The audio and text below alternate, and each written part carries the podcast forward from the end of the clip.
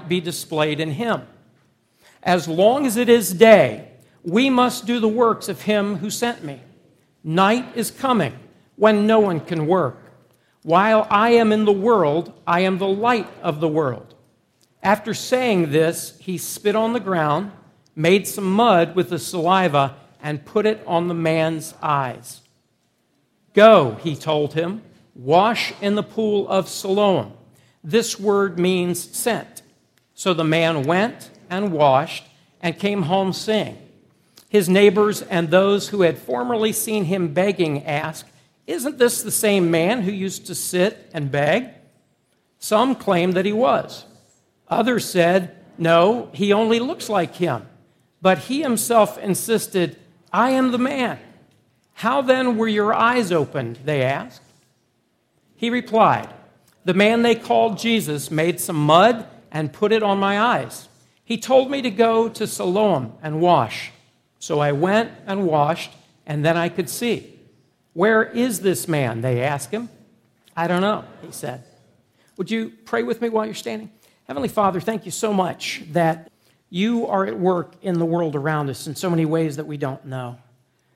We pray that you would bring comfort and hope to the hundreds of people who have been impacted by the mudslides in Colombia. Hundreds killed, even more injured and displaced. We pray that your people in that area would be quick to respond and generous with their time and their money and their assistance. And we pray that ultimately you would use this tragedy to draw people to you so they would know how much you love them. And there's so many other things in the world we're not even aware of that are going on. We realize we're just a little piece of what you're doing in the world, but we ask that you would help us to be faithful with the work you've called us to do in our corner of the world. And I pray that you would speak to us this morning from your word and stir our hearts and put our faith in motion so that you'd be honored and glorified. Amen. The drama in chapter 9, we just read the first part of it. It kind of plays out in three different scenes, three distinct movements, if you will. And the first one is Jesus and the man born blind. And so this is the passage we just read. Jesus and his disciples are going along their way. Remember in the last chapter that we talked about last week, Jesus told the Pharisees, You can't just stone a woman because you found her in adultery. You have your own sin problem. So don't be so quick to throw rocks at other people. And later on in chapter 8, we find that the Pharisees were so frustrated with Jesus, so upset that he was stealing their thunder, he was getting all the attention, he was undercutting all that they stood for, that they picked up rocks and they wanted to stone him themselves. It would make sense then if Jesus was frustrated with Jerusalem and just wanted to get away and go to another area, retire to Galilee and preach there, or go someplace where people were more open to his message. But he doesn't. He's still around Jerusalem in the beginning of this chapter, and he comes across this blind man as he and his disciples are walking. Now, sometimes when Jesus heals someone, they call out to him, or someone acts on behalf of the person who is in need. But in this case, this blind man seems to be oblivious to the fact that Jesus is around. He obviously didn't see him coming. And so Jesus notices this man. He sees this man and he feels compassion for him. He realizes that this man, maybe he's passed them many times in the city, this man who sits at a certain spot, and his life consists of getting up every morning and stumbling through the streets, making his way to a place where lots of people go by, and then he kind of sets up shop and tries to beg enough to survive on from people who come by. He tries to stir up pity. Like Jesus did with the woman at the well in chapter 4, Jesus approaches this man. He knows that the man has a need, and Jesus moves to meet that need. And Jesus takes the initiative and points him out to his disciples, maybe steering the whole group in the direction. Let's go over there and see this man who was born blind. Now, like a lot of theologically mature people, like a lot of spiritual leaders, the disciples immediately turn this into an opportunity for a discussion. In church, we call that a committee, okay? And they see this poor guy and they're going like, "Well, so clearly somebody's at fault for this." That was a Jewish kind of teaching. That was a, the common understanding of the day that if you were disabled, then clearly God was judging you. You did something wrong. And if not you, then maybe your parents or maybe your cousin, or, but you're in trouble, or else you wouldn't have that. And so they're in this discussion, maybe standing right by the poor blind guy who's on the ground, and they're going, So, Jesus, would you say it's his parents that sinned, or do you think it was him? You know, let's talk about this. And Jesus doesn't see this man as an object for discussion. Jesus doesn't see this guy as a prompt for some rabbinical lecture. Jesus sees this as a man in need. And Jesus, instead of talking about it, wants to actually help the guy. So Jesus responds to the disciples by basically saying, Look, this guy isn't blind because his parents sinned or because he sinned. You're on the wrong question here. You know, it could have been his genetics, it could have been uh, prenatal care, it could have been his mom fell while he was in the womb you know, that's not really the point. Whatever the natural course of events that brought him to this place, God wants to use this event to bring honor and glory to God. And we're going to act on behalf of that. It's interesting, Jesus says, I have come to work the works my Father has given me. The reason I'm here is to get the job done that God called me to do. And that's why you're with me. We're supposed to be working to accomplish God's purposes in the world. And time is short. I'm supposed to be the light of the world, but I don't have unlimited time. There is coming a time when I'm not going to be around. So rather than chat about this guy's condition, why don't we fix it? So Jesus turns to the man. And it's interesting because sometimes Jesus heals by simply saying, You're healed. Other times he touches someone, like in Matthew 9, he heals two blind men by touching their eyes. In Mark 8, he heals a blind man by spitting in his eyes. Hmm.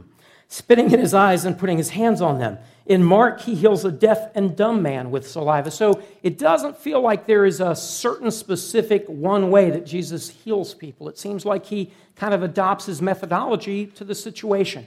And I think in this case, he was probably trying to help this man understand what was going on. So he gave the man an assignment.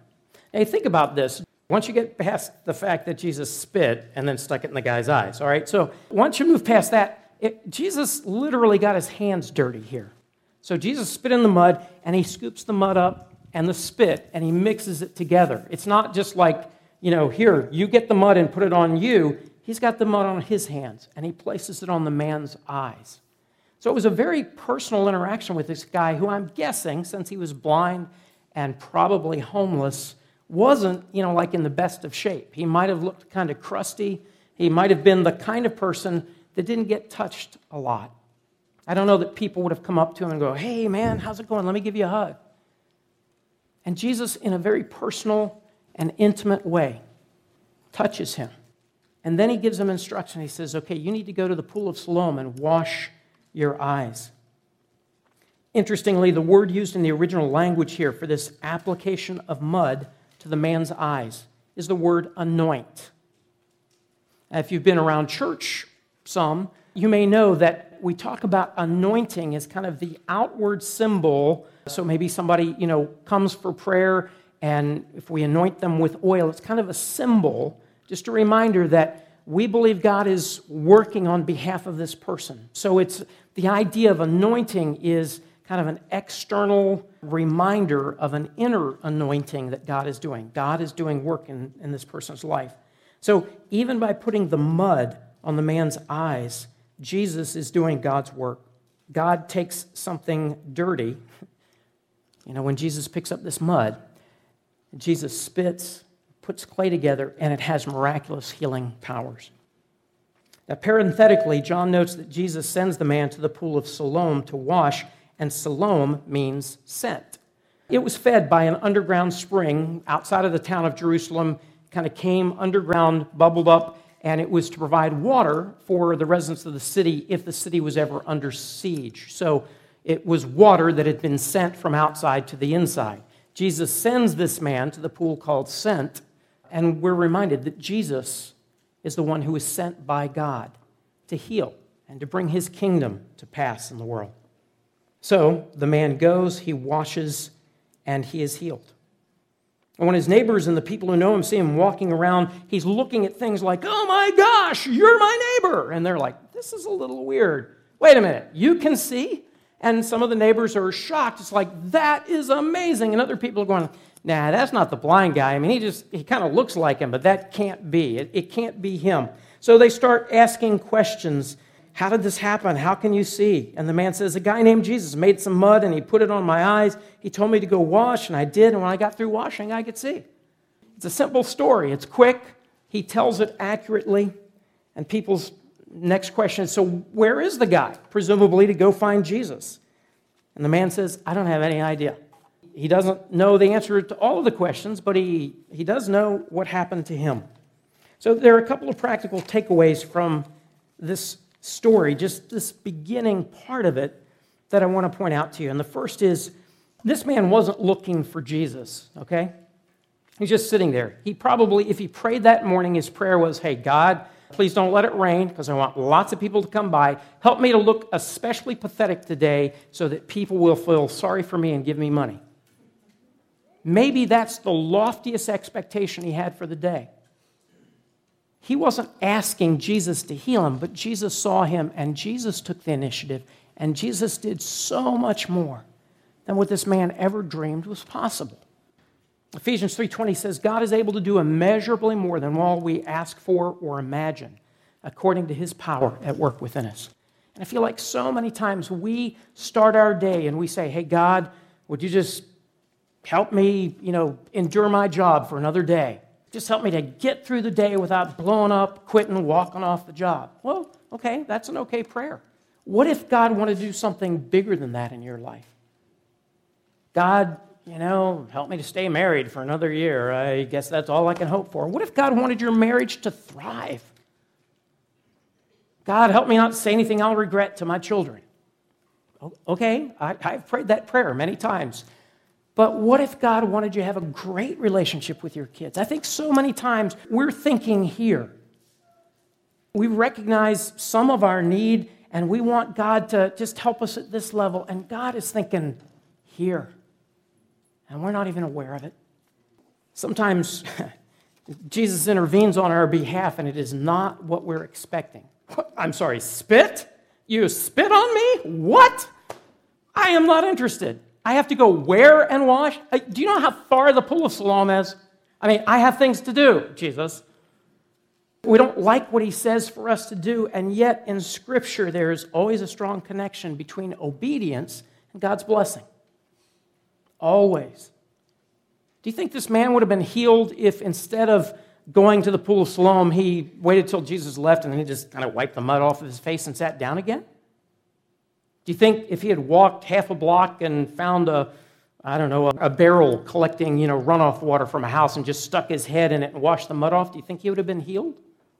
I don't know, but I think the reason he was healed is because he obeyed Jesus. And even though it might not have made sense to him, even though it might have seemed a little gross to him, he did it and he was healed. I think there's some application for those of us who are in leadership. So if we're on church staff or if we're elders or small group leaders or if we teach, you know, in a class or a Bible study or if we've just been believers for a long time, sometimes it's easy for us not to see the people around us who are in need. We're all ready to talk about the problems of the world, Hmm, who was at fault for this man's blindness? What do you think we should do about world hunger?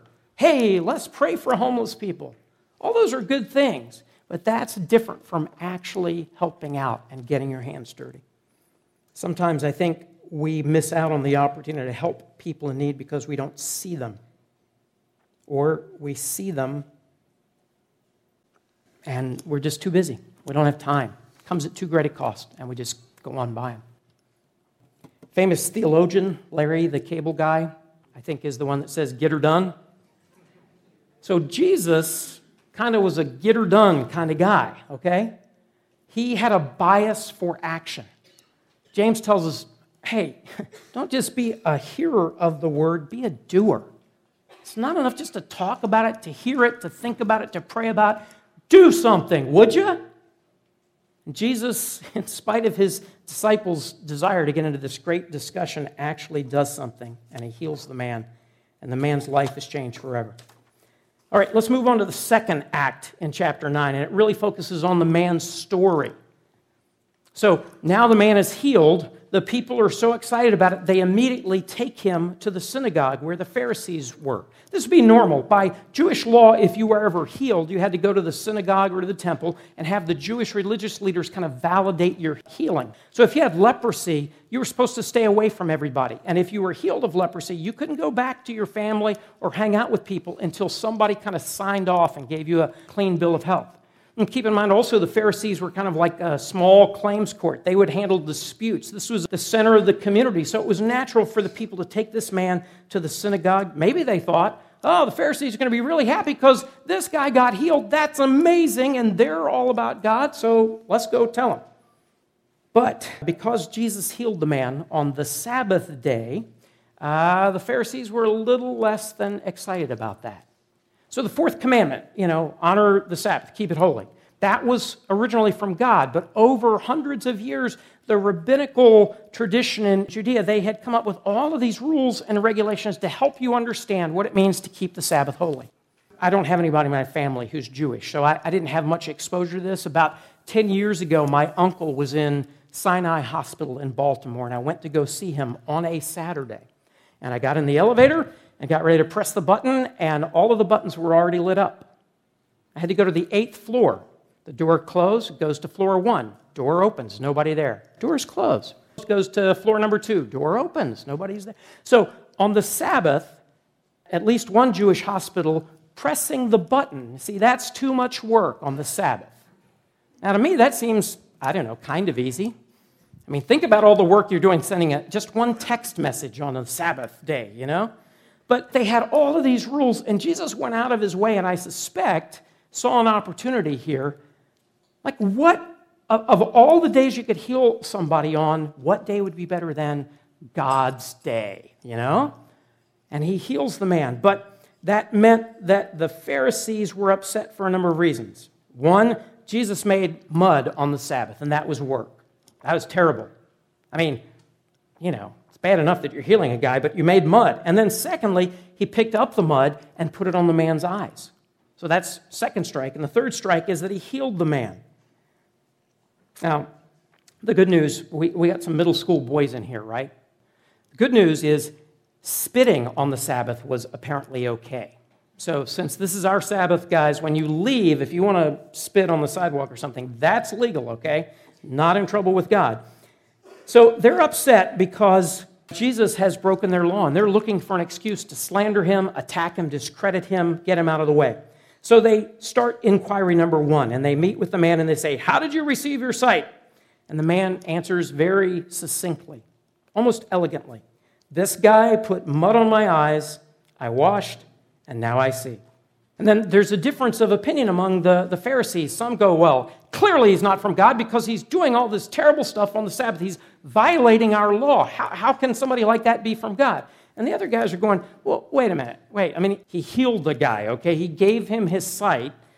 It just kind of seems like maybe he is from God.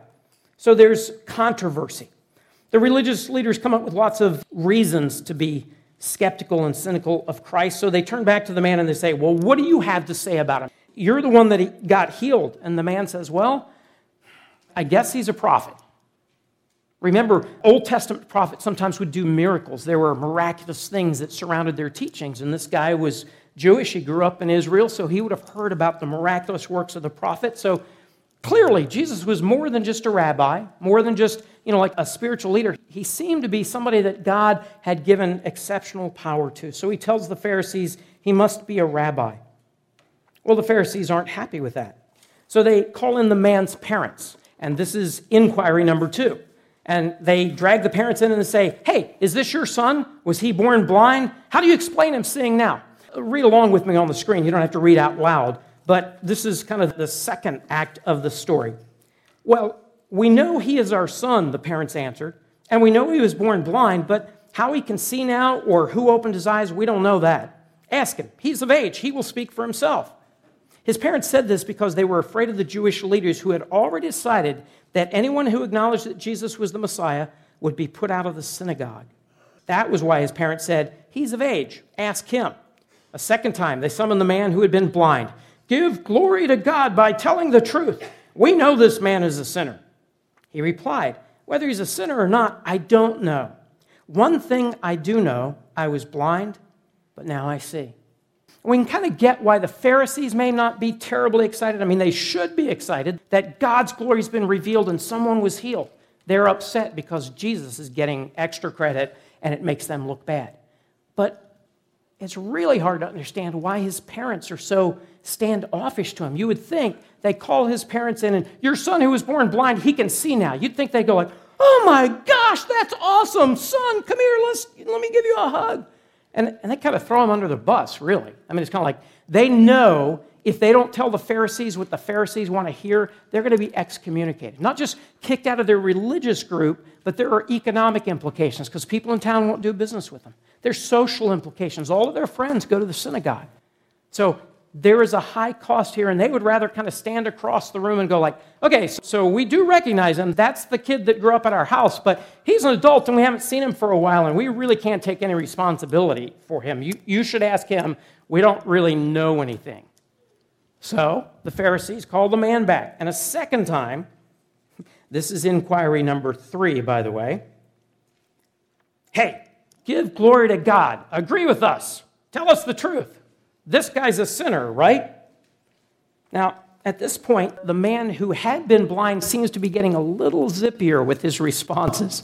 You know, I'm not sure if he's just irritated with them or it's like, you guys are idiots. You're the religious experts. All I know is I was blind, now I can see. Now, I'm not sure about this stuff over here, or that stuff, or this, or that, or, you know. Seems like the big idea is I was blind, now I see. Maybe I'm missing something, but that seems like the point. Well, of course, the Pharisees are not happy with this at all. So they keep on questioning. Well, what did he do? How did he open your eyes? They're asking the same questions over and over again. So the man pushes back even more. And he says, Hey, I've already told you, and you didn't listen the first time. So are you asking me again because, like, you want to be his followers? Is that why you're asking me all these questions? Kind of a, a fairly confrontational, like, slam on these guys, and it didn't sit so well with the Pharisees. So they insult him and scold him, and they point out they are disciples of Moses. Some of you were here last week, and you know, I was telling you, it was kind of like the battle of Moses versus Jesus. The Pharisees were going like, "Yeah, we listen to Moses because Moses was the Ten Commandments guy." Jesus, you know, he says, "I'm God, so you could listen to me, and I'm listening to Moses, but you've missed the point with Moses." So they're quick to show their connection to Moses, quick to distance themselves from Jesus, and they argue with this man who had been blind. Look, Moses is from God. We know that, but we don't know if Jesus is from God. And the man gets a little more forceful, a little more sarcastic. I think I would have liked this guy. He reminds me, I'm not going to mention names, but he reminds me of a couple of you guys here who have kind of like a, a sharp sense of humor. And the man says, Well, that's wonderful. I mean, that's remarkable. So you guys don't know where Jesus is from, but he heals people. Hmm, let's think about that. I'm no expert but it seems unlikely that God would listen to an ungodly man. So if Jesus has this power, and no one in the history of Israel has ever done this miracle of giving sight to the blind, I don't know, what do you guys make of that? And they get more upset with him, so they curse him, they kick him out of the synagogue, and they go back to plotting against Jesus. This guy is a great example of how to tell your story well. I mean, he's not even convinced who Jesus is yet. He starts off, Jesus was the guy who healed him. And then he says, Jesus was, maybe he was a prophet. A little bit later, he's a man of God. But he hasn't said, you know, like, I believe this guy is the Messiah. I'm trusting him with my life. I'm going to follow him. We're not even at that point yet. So he gives a short and simple explanation of what God has done in his life. It's true, it's authentic, it's honest. He doesn't downplay anything or oversell it. He doesn't know a lot. A lot of the questions he's asked is like, I don't know. You'd have to ask somebody else. I can't tell you that. I have no idea. Sometimes I think we're hesitant to share what Christ is doing in our lives with other people because we're afraid they're going to ask us a really hard theological question. And for whatever reason, it feels hard to say, I don't know. Don't know. You'd have to ask, you know, a theologian or a pastor. I'm just a guy All I know is that since I met Jesus, there's a whole lot more forgiveness in my family. That's all you have to say. Even our elementary and middle school youth get this. I think, we, have talked about this in staff, that middle schoolers are at like the optimal inviting age. They do a far better job of inviting their friends than any other age group in the church. And they'll share their testimony before baptism, and they'll say stuff like, Well, before I met Jesus, I used to lie to my parents a lot, and now Jesus is kind of helping me do better with that. That's pretty honest, but if you're a parent, you know how big a deal that is. So it doesn't have to be this lofty, incredible story of, well, I used to be a terrorist, and now I'm, you know, a pastor. You know, it's, it's not that. It's just what happened. And this man's testimony is I was blind, but now I see. That's what Jesus did for me. Sometimes people won't like what you have to say. They've already made up their minds, and that's not your problem. Don't worry about it. Move on. But we've got to get better at sharing our story. I think there are also some insights for leaders, again, maybe some areas where we need to be watchful ourselves sometimes make up our minds before we get all the facts. The Pharisees here is like, let's not be confused by the facts. We have already decided that Jesus is a bad guy and we just need to get rid of him, and anybody who disagrees with us is getting kicked out of the synagogue. We don't ever want to be that way in church. That's not pleasing to God. We want to be careful we never choose tradition or what is familiar over what God is doing or wants to do. Sometimes churches are very resistant to change not likely to be called flexible. And we need to get better at that. And we probably wouldn't resort to name calling when people disagree with us, but you know, sometimes there's kind of something subtle that goes along with that, you know, in church circles, and it's like, well, we need to pray for them. That's code for, I don't like them. I think it's good for you to know as a congregation that from the very beginning, with this new building that we're building and we're going to be in in like five months, when the process started several years ago for this, prior plans, prior discussions all got scrapped.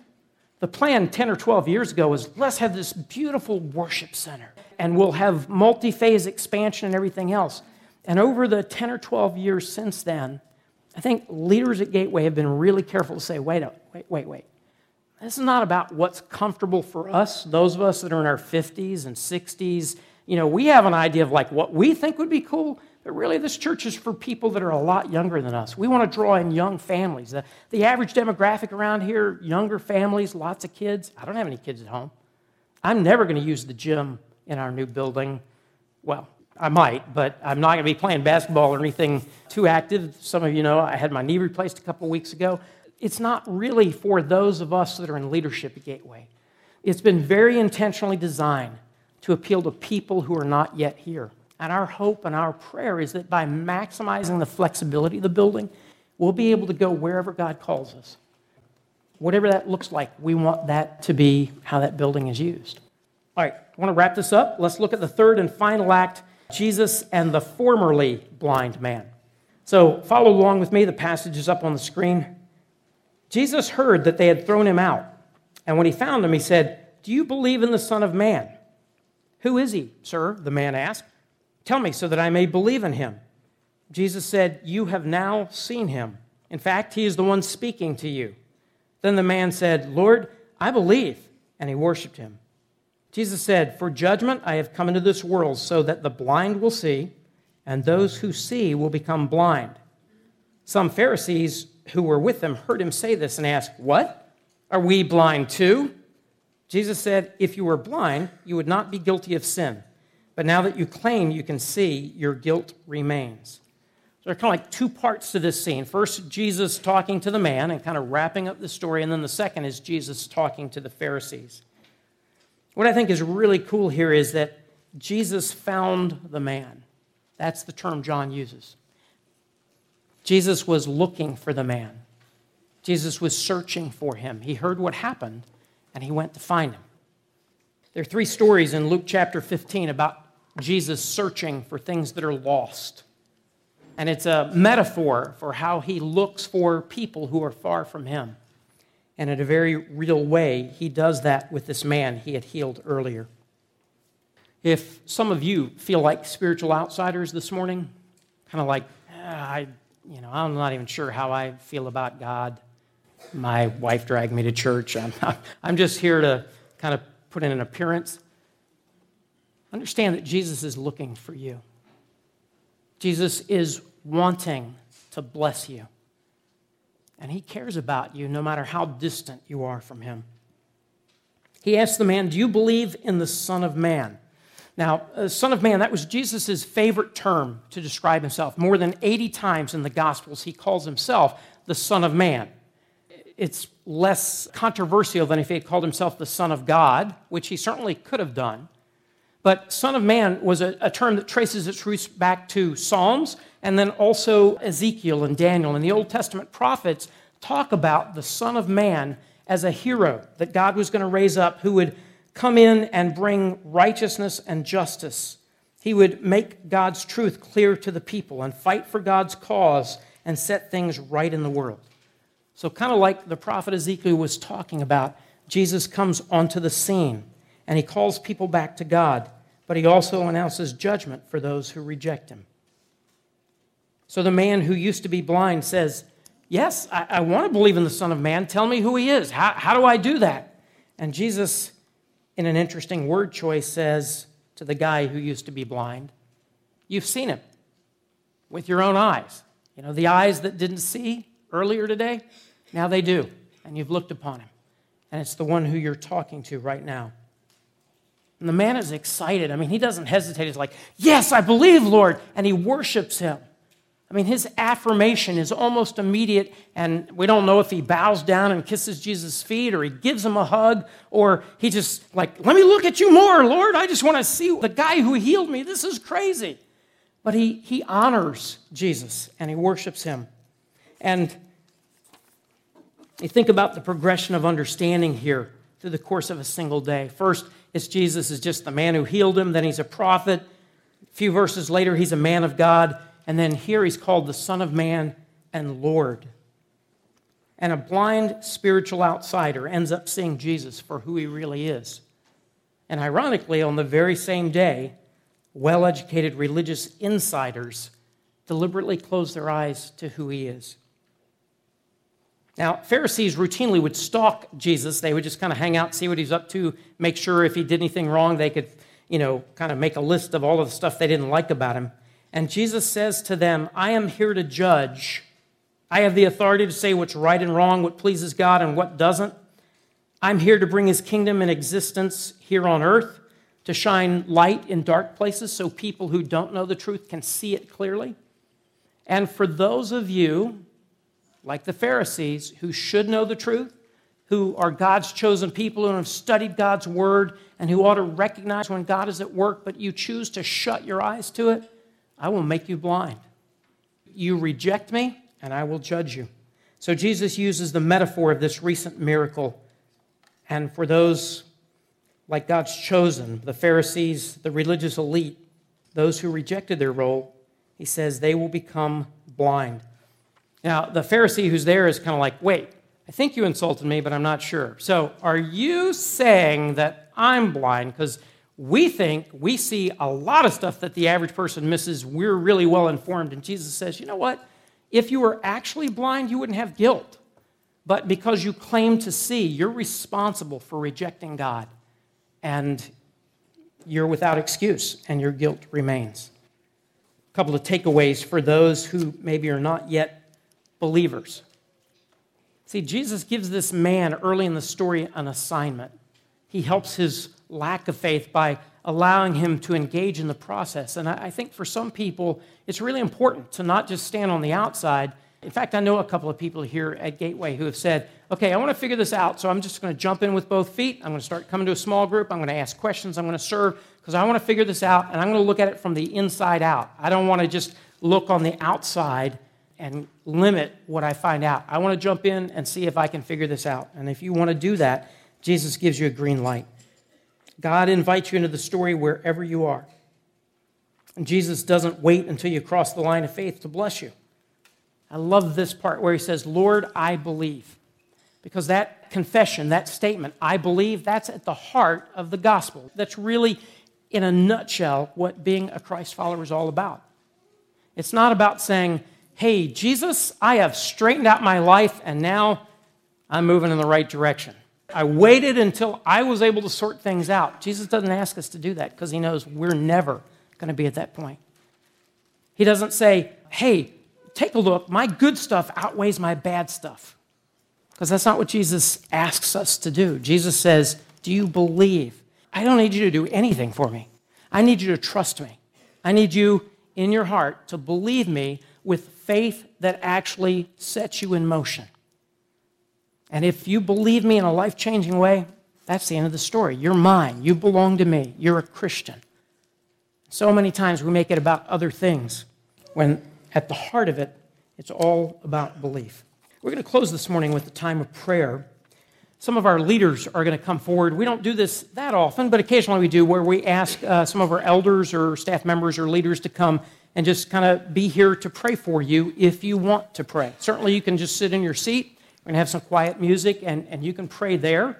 But if you would be encouraged by praying with someone else, and I'm going to ask our prayer folks to come and kind of position themselves. I think some of you know that you need healing this morning.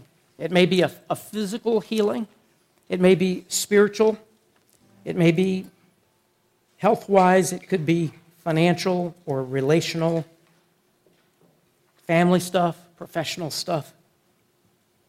But I'd invite you to pray and ask God not just what are you aware of, but what is it that He wants to do for you that He sees and you may not even be aware of. Many of you have friends or family members who are struggling, and you might want to come and pray on their behalf. That's a good and God honoring thing, and we want to invite you to do that. So, we're going to play some quiet music and give you time to pray. If you would like, come forward and, and pray with someone else. And we're just going to give these next few minutes to God, and uh, I'll start us with a word of prayer. Dear Jesus, thank you so much that you pursued us. You came to us. You looked for us.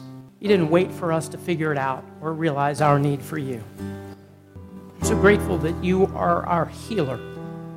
You're our deliverer. You're our redeemer in every situation. You're our source of hope. So we give you these next few minutes, and I pray that you would speak directly to people here. If there's anyone who feels like they're on the outside looking in and they don't know you, I pray that you would make yourself known to them.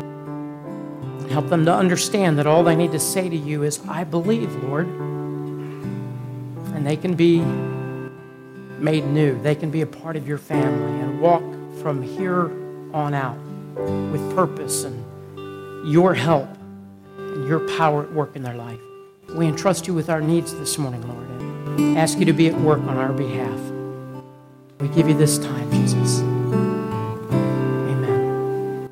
You can pray in your seat or pray with someone else. Just take this time to talk to God.